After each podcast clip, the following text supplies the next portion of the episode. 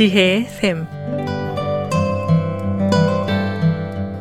매주 월요일부터 금요일까지 각 분야의 전문가를 모시고 우리 삶에 필요한 말씀을 듣는 지혜의 샘. 이 시간에는 동북아 교육문화협력재단 나회계 이우영 목사님께서 말씀해 주시겠습니다.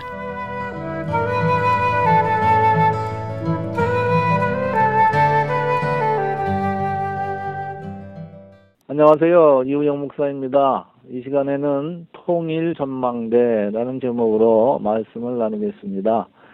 어, 통일 전망, 전망대는 강원도 고성군에 위치해 있으며 매년 150만 명의 관광객이 찾고 있는 관광의 명소이기도 합니다. 한 여행 안내에는 통일 전망대를 다음과 같이 소개하고 있습니다. 전선과 남방 한계선이 만나는 해발 70m의 고지의 통일 전망대에 서면 금강산의 구선봉과 해금강이 지척해 보이고 맑은 날에는 옥녀봉, 채하봉, 일출봉 등을 볼 수 있다. 발 아래의 휴전선 철책을 사이에 두고 대치해 있는 최전방 초선은 남북 한의 긴장감을 느끼게 한다. 아, 이 지역은 자연 경관이 아름다워서 관광 명소로도 손색이 없을 것입니다. 금수강산의 화려함을 자랑하는 금강산이 눈앞에 보이고 해금강이 펼쳐져 있습니다. 이렇게 아름다운 자연 경치이지만 이곳은 또 다른 이 민족의 역사적인 사연을 품고 있는 장소입니다. 그 이름에 그런 의미가 내포되어 있지요. 남방 한계선, 북방 한계선이라는 국경선 아닌 국경선이 남과 북을 가르고 있고 휴전선 철책이 쳐져 있는 곳으로서 전쟁에 치유되지 않은 상처를 느끼게 하는 그런 장소입니다. 이 지구상에서 이런 가슴 아픈 의미와 또한 자연의 이러한 아름다움을 동시에 가진 특이한 관광 명소는 통일전망대 뿐이라고 생각합니다. 통일전망대라는 이름은 더 큰 의미와 이 민족의 소망을 담고 있습니다. 갈라진 한민족이 통일을 희망하는 마음이 담겨져 있죠. 민족의 통일을 바라는 마음으로 남에서 북쪽을 바라보는 전망대라는 의미가 가슴속으로 느껴지는 곳입니다. 이런 마음을 가지고 통일 전망대를 생각하며 이 민족과 한반도의 미래를 상상해 보려고 합니다. 오늘 통일 전망대에서 바라보는 통일에 대한 전망은 무엇일까요? 남과 북을 가르고 있는 38선이 무너지고 이 민족이 한 나라로 통일되다고 가정했을 때 과연 어떤 일들이 통일된 이 민족에게 생길 것인가를 생각해 보았습니다.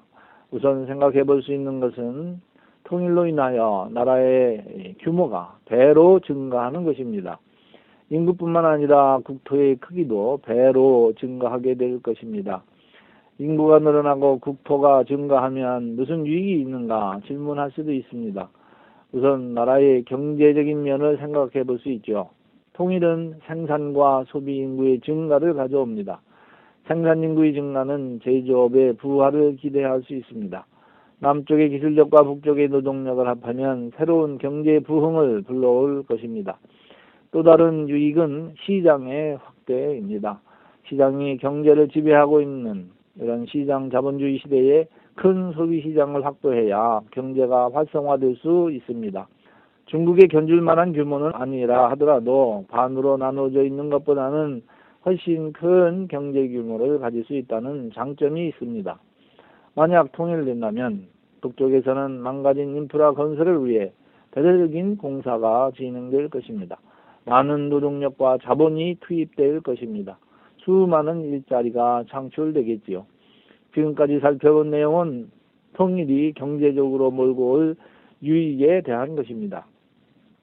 뿐만 아니라 분단으로 인하여 발생했던 사회적, 군사적, 국제적 불이익을 극복할 수 있을 것입니다.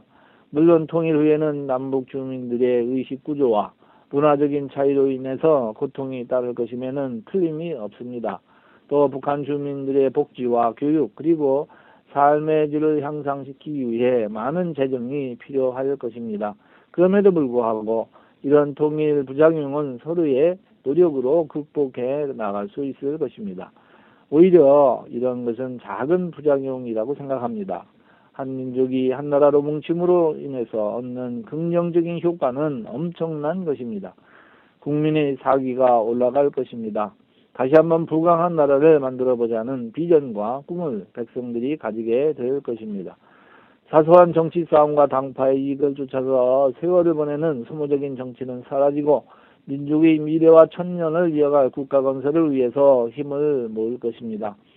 통일 국가 전 사회의 건설적이고 건강한 긍정의 에너지로 충만하여질 것을 예상할 수 있습니다.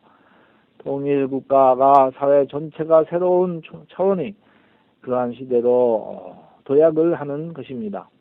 개인이나 국가나 꿈과 비전이 있으면 미래가 열립니다. 하나님을 경외하는 백성들에게는 더더욱 미래가 있다고 성경은 가르치고 있습니다. 잠언 23장 17절 18절에 보면 네 마음으로 죄인의 형통을 부러워하지 말고 항상 여호와를 경외하라. 정령이 네 장래가 있겠고 네 소망이 끊어지지 아니하리라. 통일 국가의 국민들은 모두 하나님을 경, 외하는 백성들이 되었으면 합니다. 그래야 말씀대로 그들에게 미래가 있고 소망이 계속 이어질 것이기 때문입니다. 따라서 통일은 이 민족에게 큰 미래를 가져다 줄 것입니다. 또 하나 통일 국가에 대해서 생각해 볼 수 있는 것은 국제적인 위상이 높아지리라는 것입니다. 지금까지 동북아 지역의 작은 국가, 분단 국가, 이렇게 낮아진 위상을 가지고 있었습니다. 물론 미국, 중국, 일본, 러시아라는 세계적인 강국들에 둘러싸이다 보니 더욱 이런 현상들이 부각되어 보여졌을 수도 있습니다.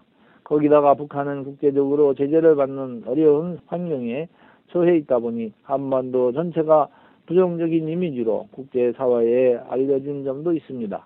통일은 이 민족이 국제적인 위상을 드높이는 계기가 될 것입니다. 통일 전망대에서 말하면 통일은 이 민족에게 경제적으로나 국제적으로 새로운 도약과 국제적 위상을 높이는 축복이 될 것이라고 전망됩니다.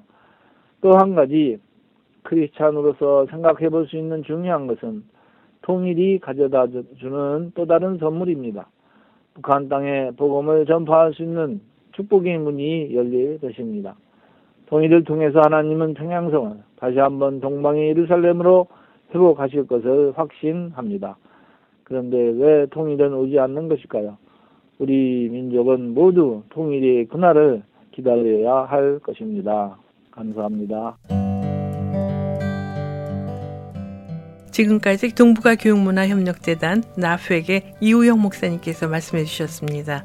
지혜의 샘 오늘 들으신 내용은 극동방송 뮤지지사 홈페이지 usk.febc.net usk.febc.net에서 다시 들으실 수가 있습니다. 이 시간 방송을 들으시고 지혜의 샘 프로그램이나 극동 방송에 대해 더 자세히 알기 원하시는 분은 연락 주십시오. 전화와 지역번호 562-448-1782 지역번호 562-448-1782로 연락 주시거나 극동방송 뮤지사 이메일 주소 koreadept@febc.net koreadept@febc.net으로 문의하시면 자세히 안내해 드리겠습니다. 아름다운 음악과 기쁜 소식을 전하는 극동 방송에서 보내드린 지혜의 샘 오늘 순서를 마치겠습니다.